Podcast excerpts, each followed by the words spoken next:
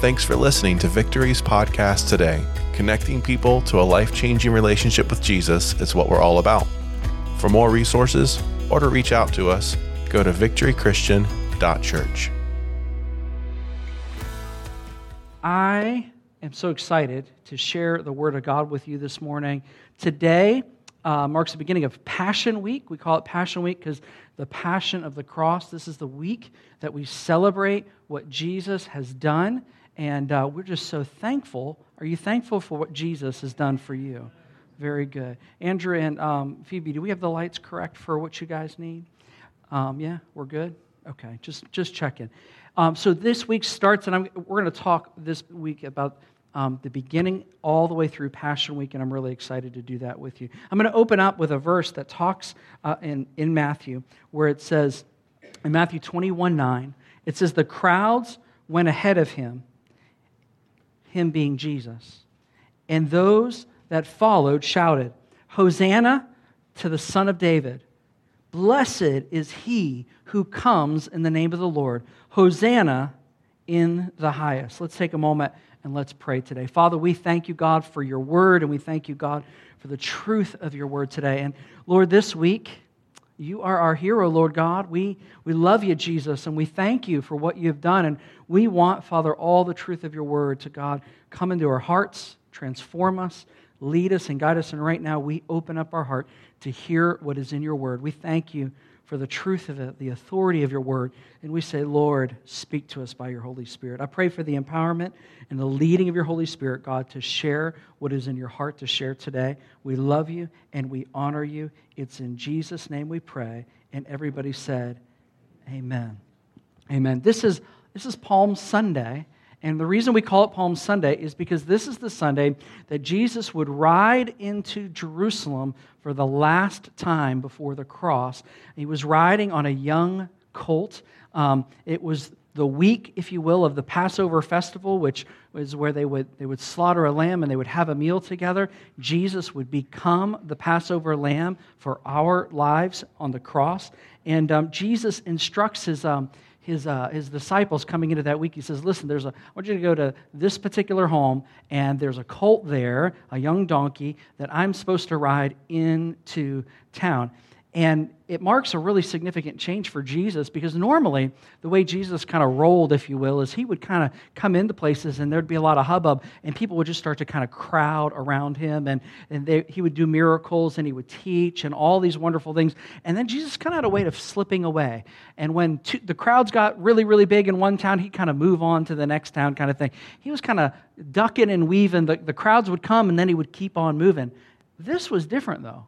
This time it's like, Jesus is, is into, if you will, the theater of it, not because it's theater, but because it's real. And he orchestrates his own coming in to the, into the town of Jerusalem. And he says, Listen, I want a, a young donkey. I'm going to ride upon it.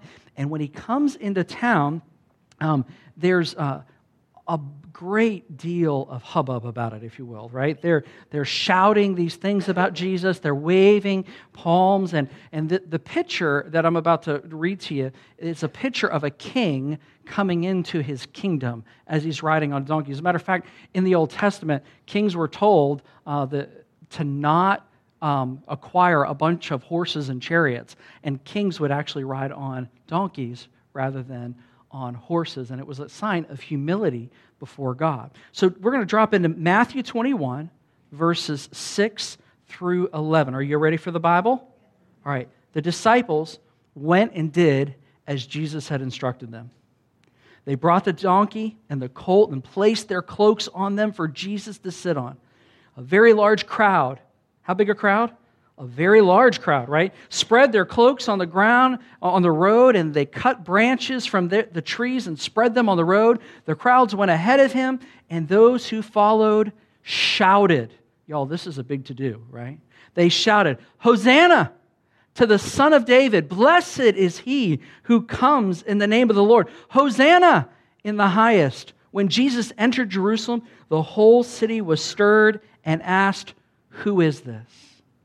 The crowds answered, This is Jesus, the prophet from Nazareth in Galilee. Y'all, the people were really, really excited about Jesus coming in. And it's, it's kind of a weird picture to some degree because they're all excited, but you and all I have probably read this story, right? And we're like, he's actually about to get tortured and put on a cross, right? So you see this like party atmosphere and this real uh, exuberance and excitement, and they're shouting words like Hosanna, and Hosanna means God saves. And it's like they're shouting, God saves us, right? And they're so excited. They're talking about the son of David. They're pointing back to the Old Testament where, where David was a king and it was promised that someone from his line would be on the throne forever. And in Jesus' natural, earthly um, uh, uh, lineage, thank you. Somebody gave me a word. I really appreciate that. I was thinking of a different word. I could, it wasn't coming out through his natural lineage he was of the david uh, of the line of david. And so they're excited because they're thinking like this natural king is going to come and deliver them from this roman empire. And so they're excited like they want a king. And the, the irony is this they're shouting god saves right? And here comes the king and the line of david.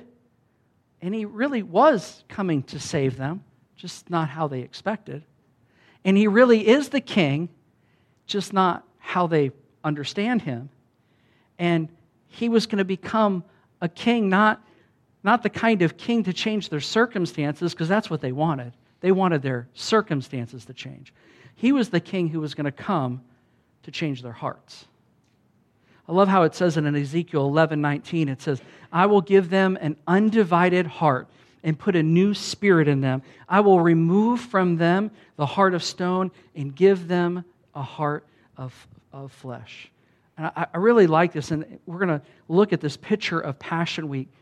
Um, I think a lot of times when we're, we're excited about what God is doing, what we're excited about is Him changing our circumstances, right? And the thing is, is God does change our circumstances. We prayed for healing today. He cares about, about our, our physical bodies. He cares about our circumstances. But the thing is, is He also wants to change our hearts and He wants to transform us. And I think sometimes maybe we're praying so much for Him to change things around us that we forget to say, God, I want you to change me as well. You see, they, they were ready to receive a natural king, um, that what they think they were receiving, but really, what we want to receive is we want to receive him as the king of our hearts, and he's the king of kings. Amen? So I want to take a few moments with you this morning, and I want to look at this Passion Week, if you will, where Jesus comes into Jerusalem and he's going to give himself up for us on the cross. Um, and I want to look at three moments in, in Passion Week. They're like, like vignettes, if you will, and, and show us how God wants us to receive something from each one of those pictures. The first picture we're going to talk about is his triumphal entry, which is receiving Jesus as king. The second picture I want to I want to talk about is the cross, where we're receiving forgiveness for our sins.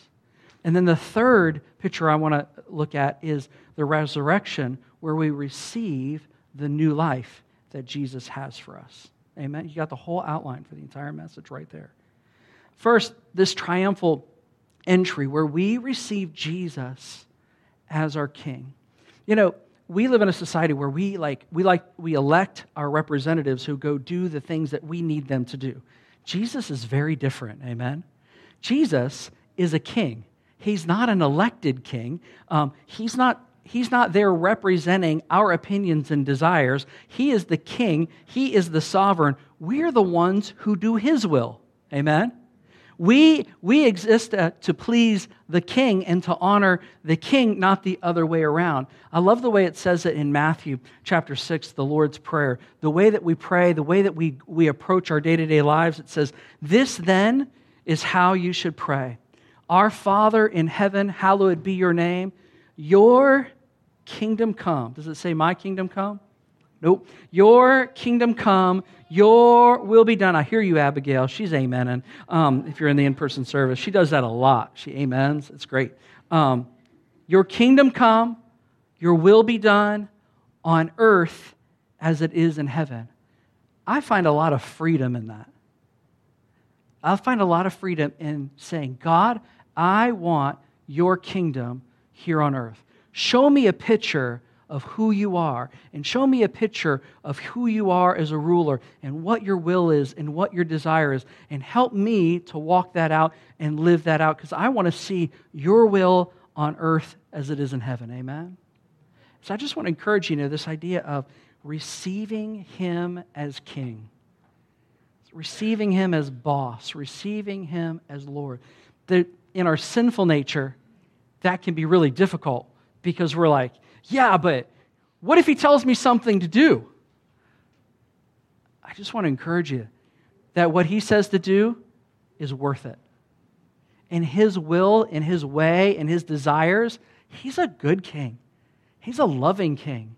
He's been doing this for a really long time. He's been the master of the universe for a long time. He's really good at it. I like to say, God's really good at being God. And we want to allow him to be God over our lives. What's great is he's like the leader we can trust. We can trust his word, we can trust his intent, we can trust him as king. And I love using that word king because it like flies in the face of everything that we're used to as Western Americans, right? Because we, we have different structures as far as how things are made. But he is our king and a good king who will always be on the throne. The second picture from the week that I, I want to point to today, from Passion Week, is the picture of the cross. And that's the place where we receive forgiveness for our sins.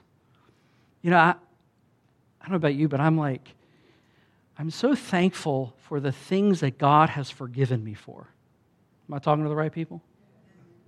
I'm thankful for the things He's still forgiving me for. Amen? One of the one of the, the kind of the paradoxes, if you will, in, in our faith is that you know, our sin is really serious, and God's forgiveness is really complete. Uh, you know, raising our kids and stuff like that, you know, you, you get in trouble, and it's like, all right, you need to, you need to feel bad for a few days. We need to make sure you get it in you kind of thing right kind of thing. But you know what god's word says is that he removes our sin as far as the east is from the west right? Like this this way that he interacts with us the way that he saves us and loves us is just so complete. And so we we have this thing where when we look at the cross one of the things that we want to do is we want to be really honest about how serious our sin is and when we see the cross, it's not other people's sin that sent Jesus to the cross, it's my sin. And you know, as a believer and as somebody who's given my life to Jesus and is following Jesus as, as best as I know how, and when I sin, rather than diminishing it or saying, well, it's not a big deal, it's covered, I take it to Him and go, I know this is serious, even today. Not serious in a way where you're putting me in a timeout for weeks or you're put, layering a bunch of shame on me so that I really feel bad, but serious enough to where I'm willing to say to you, God, today, I'm sorry. Sorry for that attitude towards my spouse. I'm sorry for the way I, I spoke to that person. I'm sorry for what I said going down 64 when that person cut me off. I know you don't want me to use that word, Jesus. You know, like, like those kinds of, you know, like, being serious about, you know what, it's still serious and it's still what sent him to the cross. And you see, we honor the cross when we deal with our sin before God in an upright way. The challenge for us is we tend to like tip one way or another, right? We either tip into such shame and re- regret and remorse that we just like, we walk around like, you know, just like uh, beating ourselves up for a week, punishing ourselves when He took the punishment, right? Or we discount and go, well, it's no big whoop, no, you know, not a big deal, you know, it's really not, it's covered and it's that kind of thing, and I'm just so glad. And we diminish the price that He paid. And there's this place where, we, where we're honest with God and we're confident of his love. You catch that this morning? We're honest with God about our, our sin. We're honest with him to take it back, take it right to him, but we're also confident of his love and his desire to forgive us because he's already paid the price. Amen? And remember, he's not looking to put shame on you, he's looking to take it off. But I think it's really good for us, even this week, to be going, you know, Lord, is there something in my heart that I am not really taking ownership of before you? And I want to say, hey, I know this doesn't please you. I know you love me, but I know this action, this attitude does not please you. And I just bring it to you and I say, God, give me the power to change. Give me the power to put this thing before you. Uh, one of my favorite verses about sin for um, believers is in 1 John. In 1 John 1 8, it says, If we claim to be without sin, we deceive ourselves. What I love about this scripture is it's a letter written to Christians, right? Y'all catching that? I, I don't think the early, the early church was this group who came in and went, I got it all together. Oh, how are you? Blessed, highly favored. Everything's going well. All my children are amazing. My wife is beautiful. The sky is blue, and all the children are above average. It's amazing. I am just so blessed. And how are you, brother? I just don't see it like that. I kind of see him coming into church going, Whoo, I need some Jesus in my life. And what this scripture, what I love about the scripture is it's just so real. Here's, here's John, someone who walked with Jesus coming up and he's saying, If you claim to be without sin, we deceive ourselves. And the truth is not in us. But I love the words that he used. Then it pivots. If we confess our sins, he is faithful and just and will forgive our sins and purify us of all unrighteousness. And then he doubles down again in verse 10. If we claim we have not sinned, we make him out to be a liar, and his words are not in us. I love this scripture because what this scripture says to me is Mike, be quick to repent.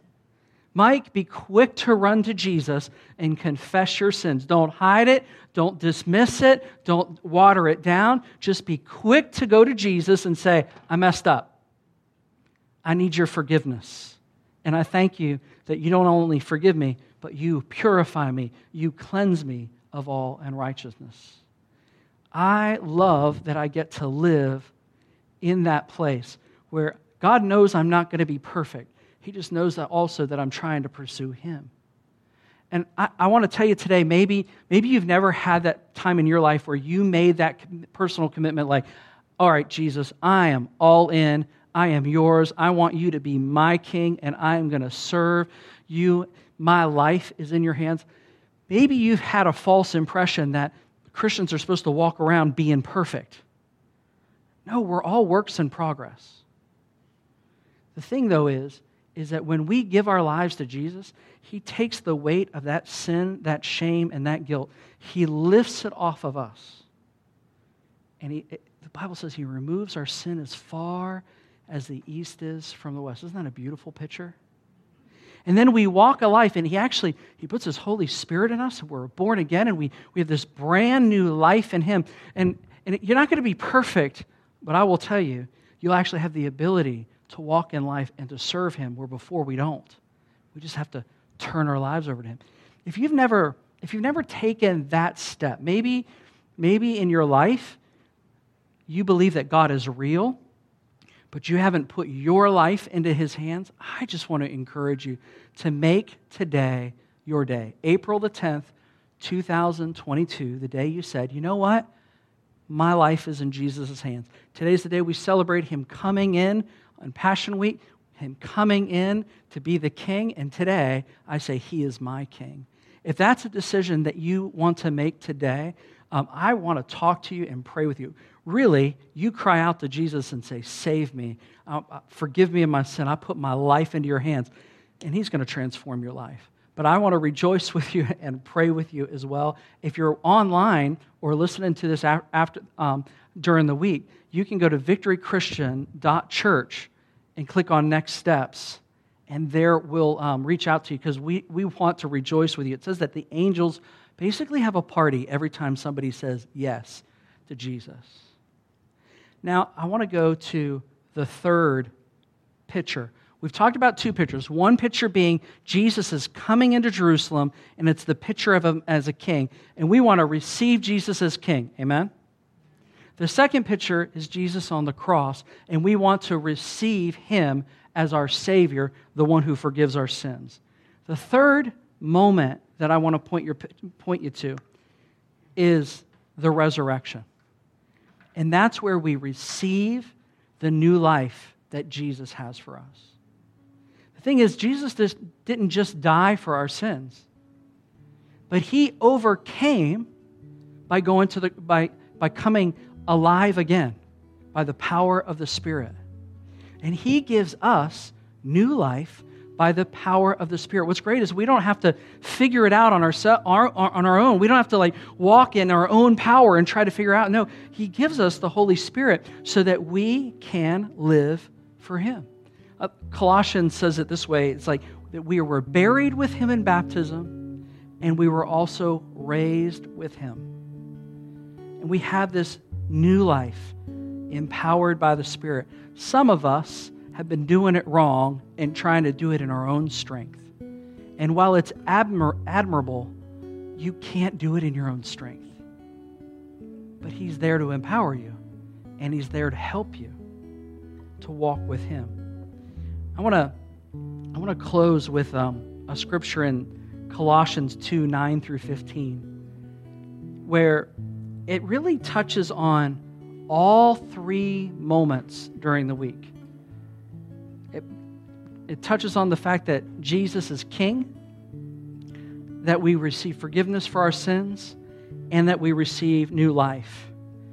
And it goes like this Colossians 2 9. For in Christ, the fullness of the deity lives in bodily, bodily form. And in Christ, you have been brought to fullness. He is the head over every power and authority when Jesus was coming into Jerusalem, they saw a king of their own making and their own mind. But indeed, he is the king who is the head over everything and who has all power and authority. It says the Father has put everything under the Son.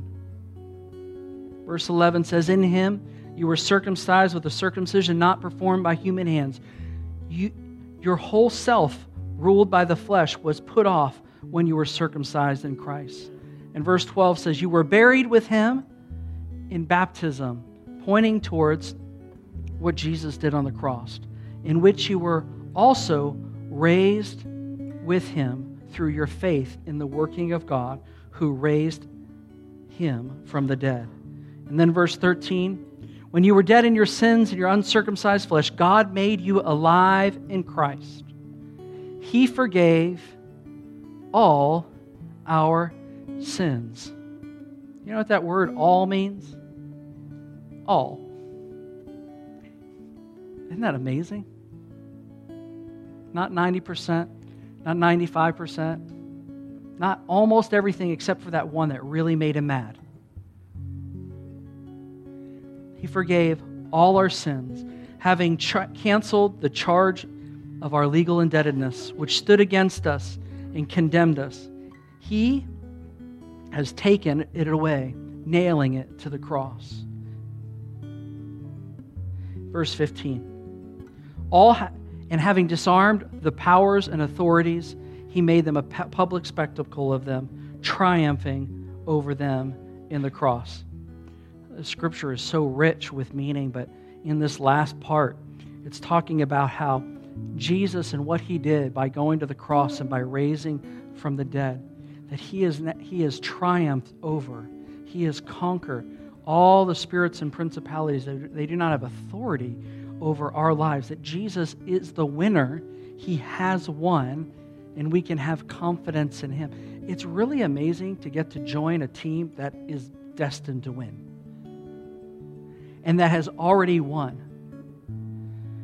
To get to walk with the Lord who's done all of this, what an amazing time in history we get to walk in, where Jesus has done all the heavy lifting. And what do we do? We receive him as king.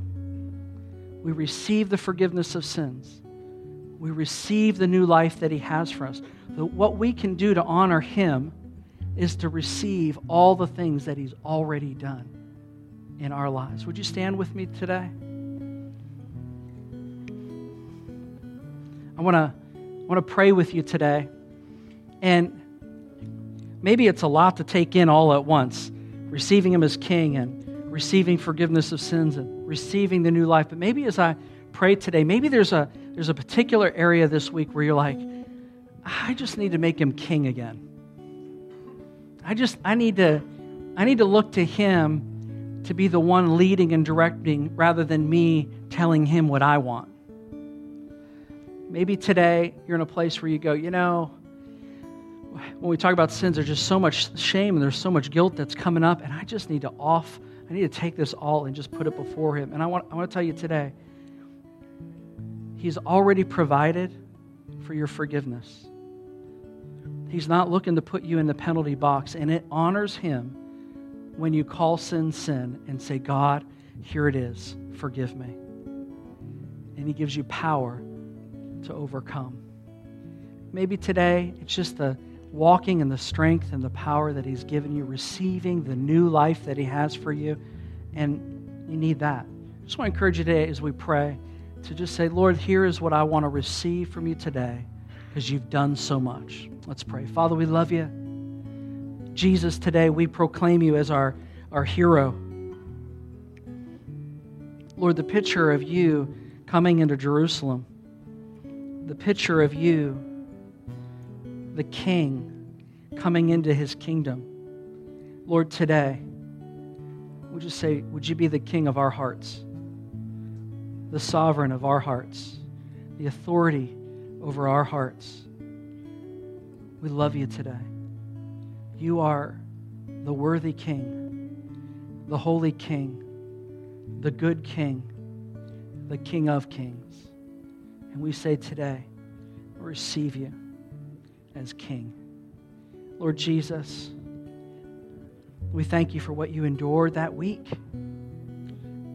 The torture you went through, the giving up of your last breath. Lord, thank you for your obedience, even to death on a cross. And today, we just say, Lord, our sin, we bring it to you quickly.